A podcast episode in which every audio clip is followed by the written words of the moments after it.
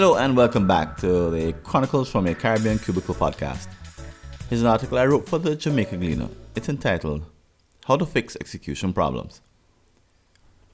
Most adults who live and work in Jamaica are used to watching transactions like hawks. Every invoice, payment, or message must be tracked carefully due to the mistakes companies make in even small matters. A $300 bill becomes one for 3000 An email with a straightforward request gets lost. A phone rings without an answer. Most Jamaican organizations have an issue dealing with their own recurring errors. Compare this to the environment surrounding our world class athletes. In post race interviews, they often contrast their planned versus actual execution.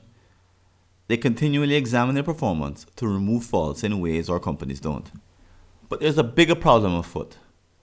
In the public sphere, while we laud the construction of grand highways, we fail to fix ordinary potholes.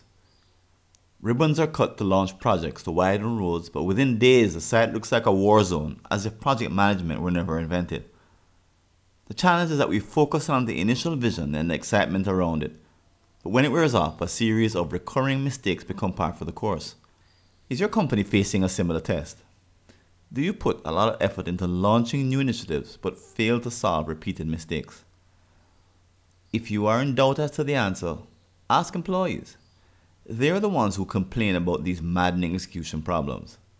But what drives them nuts is not the issue itself, but the manager who chases symptoms rather than causes. The plain truth is that complex issues require people to cross functional or hierarchical boundaries. This means they must put themselves at risk, but it's far easier to firefight and complain than to be brave. This managerial cowardice allows execution problems to continue. If this phenomenon sounds familiar, how can you transform the situation? Number one, redefine execution. The problem with a common term like execution is everyone thinks they know what it means and therefore use it loosely. After a while, loses whatever meaning it ever had. Research shows that sometimes issues recur when companies don't have a rich enough language. In other words, they can't even talk about the challenge in a fruitful way. To bring an overused concept to life, you'll need to redefine it afresh so that it meets the unique needs of your environment. For example, let's imagine you coin a phrase, flawless execution. It could equate to, quote, completing a functional process such that there are no mistakes which create further problems, unquote. With that in mind, flawless execution can be adapted as a new universal standard that everyone is taught to use it should become part of the performance management system as well. Number two, own execution.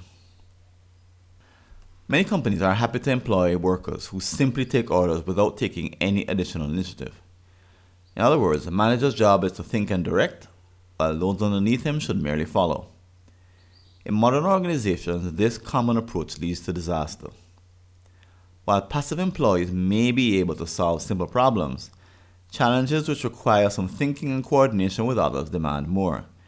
In other words, staff must have the power to take the initiative without the manager being involved. Managers who try to micromanage end up becoming overwhelmed. So do those who try to do all the thinking.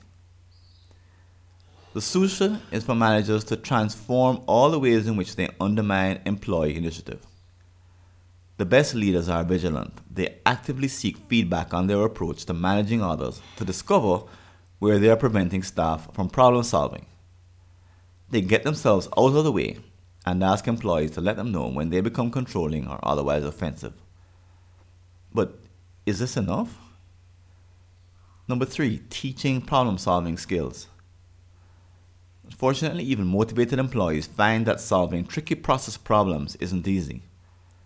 Not only are excellent communication skills required, but a capacity for critical thinking and data analysis are a must. Most employees are weak in these areas and lack training. A smart leader will develop these competencies in a systematic fashion, knowing that as they do so, they help staff solve recurring execution problems on their own. In other words, it's the only way to implement a new ideal like flawless execution. Given the fact that our athletes and coaches use these techniques every day to achieve world class standards, it makes sense for our organizations to try to do the same. Even though it's more difficult to do so in groups of people, the rewards are more far reaching.